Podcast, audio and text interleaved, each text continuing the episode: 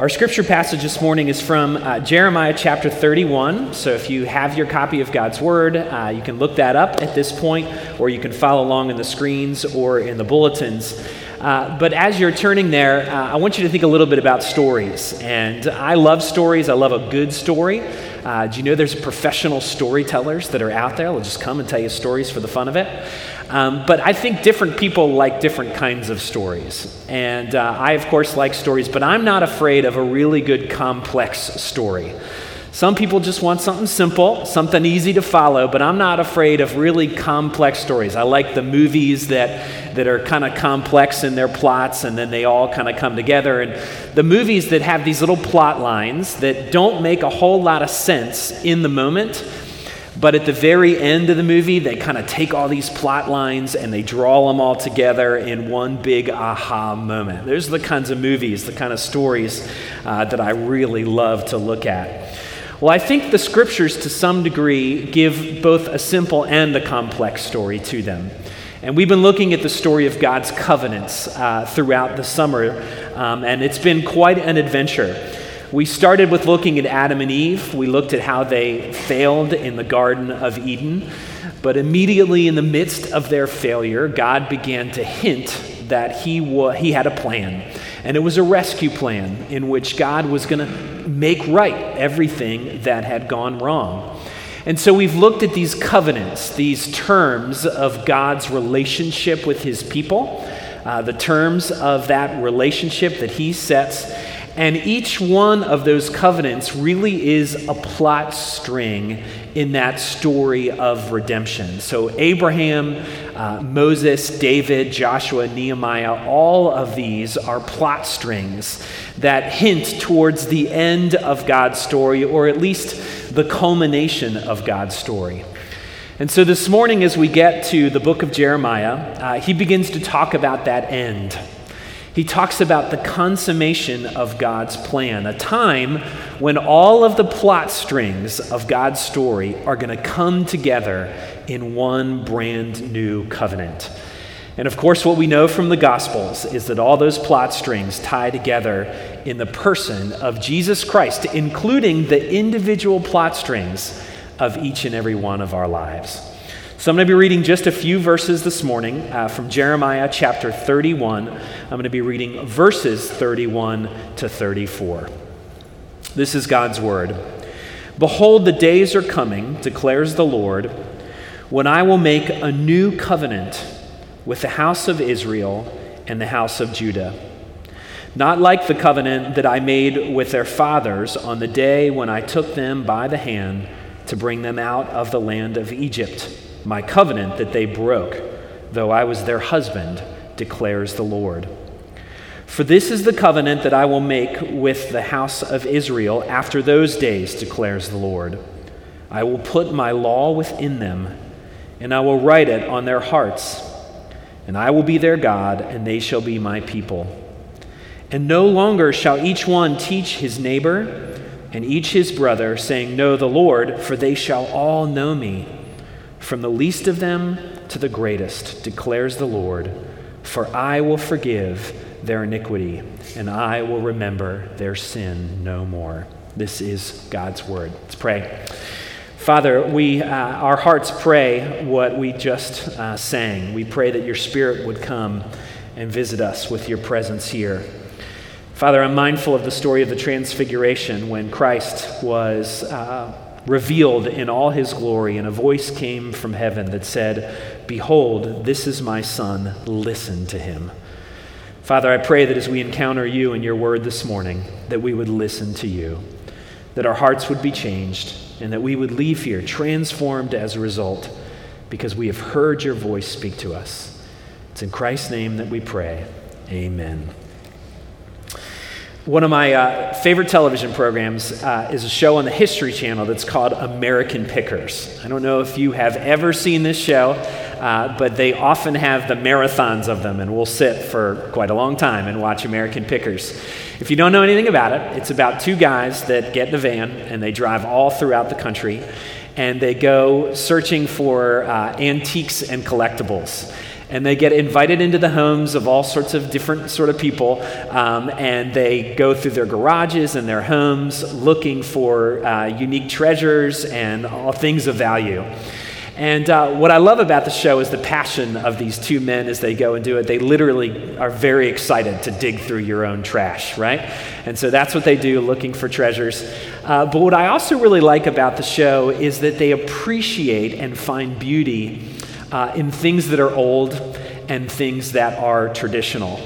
And what I like about it is because as a culture, we seem to be so fixated on the new. And I think we're so fixated on the new sometimes that we miss out on the old and the value of tradition and the value of history. However, there is no denying that sometimes the good of the new is certainly better, right? That sometimes the new, something that is new, is just better at the end of the day from what we've had previously. Uh, just think about the invention of indoor plumbing, right? Nobody really wants to go back to the old outhouse system, right? We're all happy with the new of indoor plumbing, and that just certainly is the case sometimes in life. And so, certainly when it comes to the covenants, when it comes to this new that is in the new covenant, things are not just better than the old, they're actually better than we can even imagine. And so, as we look at this new covenant, I think we're first reminded of all that has come before in God's history, of all these covenants come before. And if there's anything that we've been reminded of throughout the whole summer, it's this that we serve and worship a God who is a covenant maker. God is a covenant maker.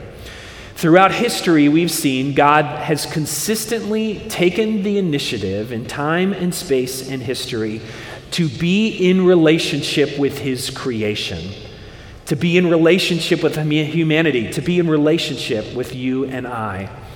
And we saw it first with Adam and Eve. The covenant that God makes with Adam and Eve was really unique amongst all of the other covenants. It's called the, the covenant of creation. And God comes to Adam and Eve and he says, I'm going to give you meaning, I'm going to give you purpose, I'm going to give you belonging, and you're going to live in this perfect existence in which you have a perfect relationship with me as your creator, a perfect relationship with creation all, that's all around you. You're going to have a perfect relationship with one another. But there was only one stipulation to that covenant. There was only one commandment, there was only one law, only one rule do not eat of the tree of the knowledge of good and evil. Of course, it doesn't take us long in the scriptures to recognize that Adam and Eve broke that very first covenant. They decided that they'd rather be their own authority. They didn't want to live under God's authority. In fact, they wanted to usurp the authority of God in their own lives, and so they broke that covenant. God, of course, comes to them, but He comes to them in grace. He comes to them not wanting to give up on them, not saying, I'm going to wash my hands of humanity because they've broken that first covenant very quickly. Instead, he says, I'm going to still relate to you, but from now on, I'm going to have to relate to you in a different way. So God takes the initiative again, but every initiative from that moment forward would be a gracious initiative an initiative based on grace. It would be God approaching us, not because we are deserving of it, but because He longs to be gracious to each and every one of us. And so God is relational, He's a covenant maker, and the same is true for you and I. As we approach the scriptures, we can't deny that God longs to be in relationship with you, with us. He seeks a relationship with us, He longs for it. He desires in many ways to bind himself to you and I, to be in relationship with us. He doesn't want us to be a rudderless ship that is tossed about by the, the storms and the winds that life throws at us. Instead, he offers us a spirit of adoption. He offers us the ability to be in relationship with him, to not just be in a relationship, but to be his very sons and daughters. And so we've seen throughout God as a covenant maker, but what we've also seen throughout, and becomes very clear from the beginning, is that you and I are covenant breakers. We have broken the covenant, and the depth of this is often lost upon us. Uh, our book takes, uh, or, or, our verses take place in the context of the book of Jeremiah. And Jeremiah was a prophet. Uh, his nickname was the weeping prophet, the lamenting prophet. And the reason he got that name is that he uh, ministered to God's people, the nation of Israel and Judah, uh, during a particularly difficult time in their history. Uh, they were not in a very spiritually good place, and because of that, they would have to bear the consequences for the fact that they were living against God's law. And what we learn is that two rival nations, a big bad nation named the Assyrians and an equally bigger and badder nation, the Babylonians, were on the doorstep of God's people, ready to conquer them and to take them over. So, as I said, God's people were in a spiritually very poor place. They were not following God, they were not living according to the covenant or according to his commandments. You see, God had designed his people to be unique. He, he gave them a unique relationship with Him, and they were to take that relationship and, in many ways, be a light shining on the hill for all the other nations to see what a relationship with God looked like. They were to be to demonstrate what a relationship with God was all about. But instead, the people had fallen into the sin of syncretism. And what that means is this that they looked no different than the world that was around them. The culture that was around them, they looked just like it. They worshiped all the gods of the nations that were around them. They were supposed to be a nation unique in caring for the oppressed and needy in their midst, but instead they ignored the cries of the poor and oppressed that were in their midst. They were supposed to live according to God's plan and agenda and mission, but instead they chose to be defined by the value systems of the world that was around them. They were not living according to God's design or his plan. And because of that, they had violated a long history of covenants given to them by God. And sometimes I think we forget the depth of all this, not just for God's people in the Old Testament, but for our own lives as well. Uh, we all know that the kids are, have either gone back to school or they're getting ready to go back to school right? And, and what's the first thing that happens when they arrive back at school? The teachers stand up. We have a lot of teachers in this room. Uh, the teachers stand up in front of the, the class and uh, they begin to set the expectations for their classrooms, right? That's one of the first things uh, that we do. And this happens at all sorts of levels from, from preschool kids to elementary kids, all the way up to college kids, right? In fact, in college, we give them a syllabus, which is in its own way a covenant. You do this and you get this. You don't do this and you don't get this, right? And so we all know the classroom. Uh, we all know the kind of expectations and then the punishments that come if those expectations are broken. Sometimes the punishments are simple, like a lunch detention, uh, or they could be as severe as failing a class. But we all know what that image is really all about. But often we think of that when it comes to God's law and God's expectation for us. We break the rules, that's simple enough. But in reality, the scriptures want us to see that it is much deeper than just a simple breaking of the rules. And I think that's what Jeremiah is trying to communicate in this prophecy here. The second half of verse 32 is keys in on a very powerful image. It says this My covenant they broke, though I was their husband, declares the Lord. And I think what Jeremiah is helping us to see is this that sin certainly is covenant breaking. But we also have to realize that it is a spiritual adultery.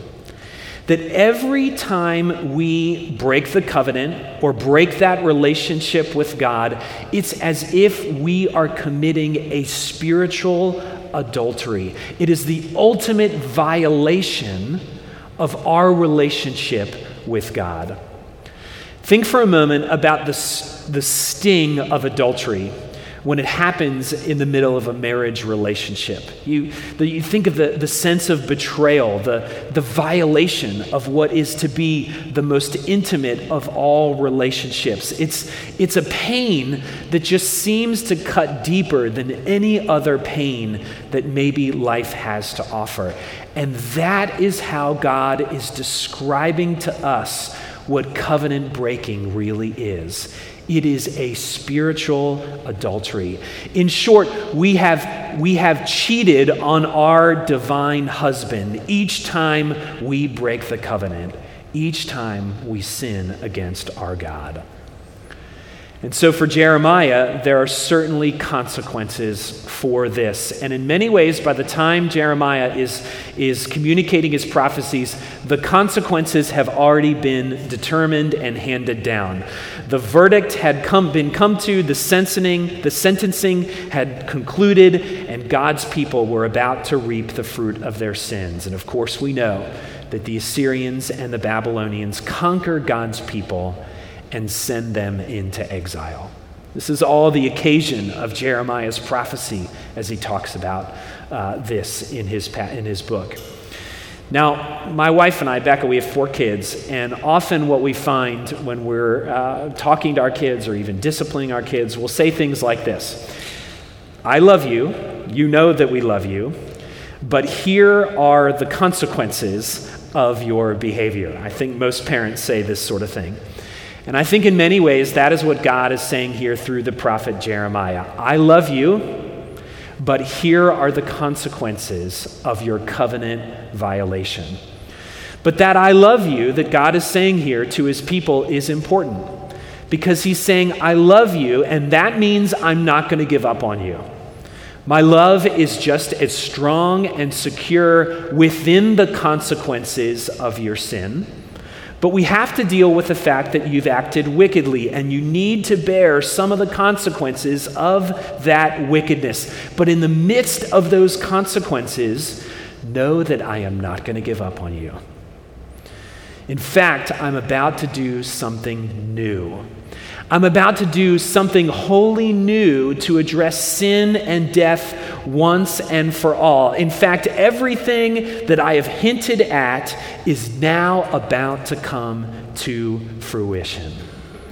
The new covenant brings us to God's climax in his story of redemption. And what we learn through all the scriptures is that Jesus is the one who brings that new covenant.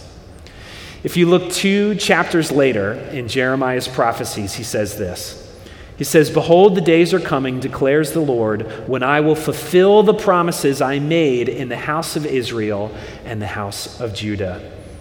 In those days, at that time, I will cause a righteous branch to spring up for David, and he shall execute justice and righteousness in the land. In those days, Judah will be saved, and Jerusalem will dwell securely. And this is the name by which it will be called the Lord is our righteousness. You see, what Jeremiah is saying is this He's saying all the promises that have come before, all the, the promises inherent in all these covenants that have come before, they are now about to be realized in their fullness. The promise that God will never give up and that He will send a rescuer that He made to Adam and Eve, that promise is fulfilled in Jesus. The promise that God will protect his chosen ones from his wrath, that promise that he made to Noah, that promise is fulfilled in Jesus. The promise that God will bless us and give us a future, the promises made to Abraham, that promise is fulfilled in Jesus. The promise of a land flowing with milk and honey, that promise is made possible in Jesus. The promise of a legacy and eternity made to David, that promise is fulfilled in Jesus. And it becomes even more than that because now the power to fully transform our hearts through the once and for all for accomplishment of forgiveness, that is made available to us in Jesus. Verse 34, probably the most profound sentence in the whole passage, says this For I will forgive their iniquity, and I will remember their sin no more. You see, friends, all of the plot lines of God's work in history, they all tie together in one climax. They all tie together in the person of Jesus Christ. In fact, just before Jesus heads to the cross, the Gospels tell us he draws his disciples together for one last Passover meal with his friends, with his disciples he's become close to. And he says this. We say it every week when we come to the table. He says this This cup is the what? It's the new covenant in my blood, which is shed for many for the remission of sins. The words of Jeremiah, that, that no doubt the disciples knew, had to be ringing in their ears when Jesus declared these words at that Last Supper. But before that new covenant could be inaugurated, Jesus would have to suffer. He would have to suffer the fate of a covenant breaker. In fact, what the gospel tells us is this the only innocent one, the only true covenant keeper, would need to suffer the punishment that was deserved for covenant breakers. And he did it so that we, you and I, who are covenant breakers, could receive the blessing that comes from having perfectly kept the covenant. This is the power of the new covenant that has come in Jesus Christ. Second Corinthians talks all about this. It says, For our sake, he, God the Father, made him, God the Son, to be sin who knew no sin so that in him we might become the righteousness of God. You see, friends, Jesus brings the new covenant. He is the one that brings the plot lines of God's story all together. He is the rescuer that our hearts most long for. He is the ultimate fulfillment of God's promises to us. I want you to think for a minute about uh, how you feel when you get something that's new, right? Maybe you go out and you buy something that's new. Maybe you go out and you buy an outfit and you can't wait to do what? You can't wait to go out and wear the outfit and show it off to all your friends and a family.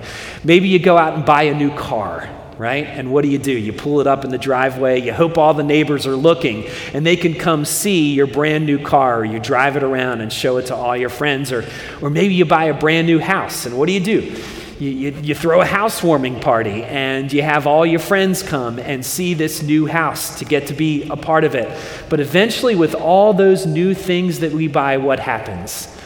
The newness in those things wear out, right? The car just isn't as exciting as it once was. The house you discover has all these creaks you didn't think it had before. The outfit feels old and tired. The newness wears out.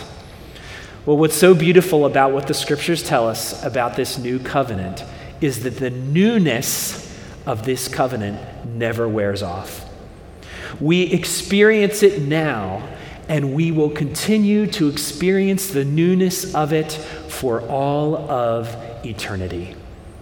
In fact, if you go to the book of Revelation, it tells us this. It tells us that that new covenant will persist for all of eternity but that that new covenant will also be consummated in one final wedding feast.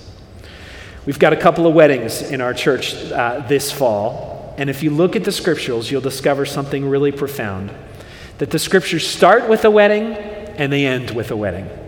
They start with the wedding of Adam and Eve, and they end with an equally beautiful, if not more beautiful, wedding between Jesus Christ Himself and his bride, which he calls the church, his people, you and I.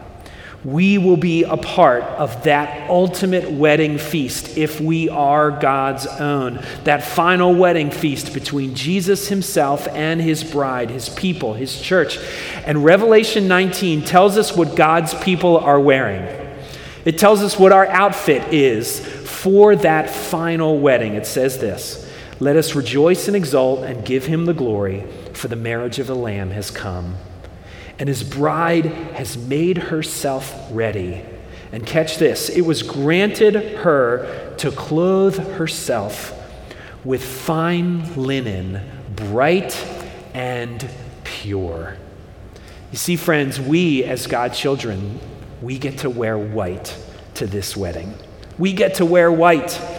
We, the covenant breakers, the spiritually adulterous, we get to wear garments of purity to that final wedding. Not because we are pure in and of ourselves, but because we have been washed in the blood of Jesus. The forgiveness of our sins has been secured. And so, the image I want to finally leave you with, which is also from the book of Revelation, that talks about the finality and the consummation of this new covenant, is this. And I heard a loud voice from the, head, from the throne saying, Behold, the dwelling place of God is with man. He will dwell with them, and they will be his people. And God himself will be with them as their God. He will wipe every tear from their eyes and death shall be no more, neither shall there be any mourning, nor crying, nor pain anywhere. For the former things, the old, have all passed away. And he who is seated on the throne said this Behold, I am making all things new. Let's pray.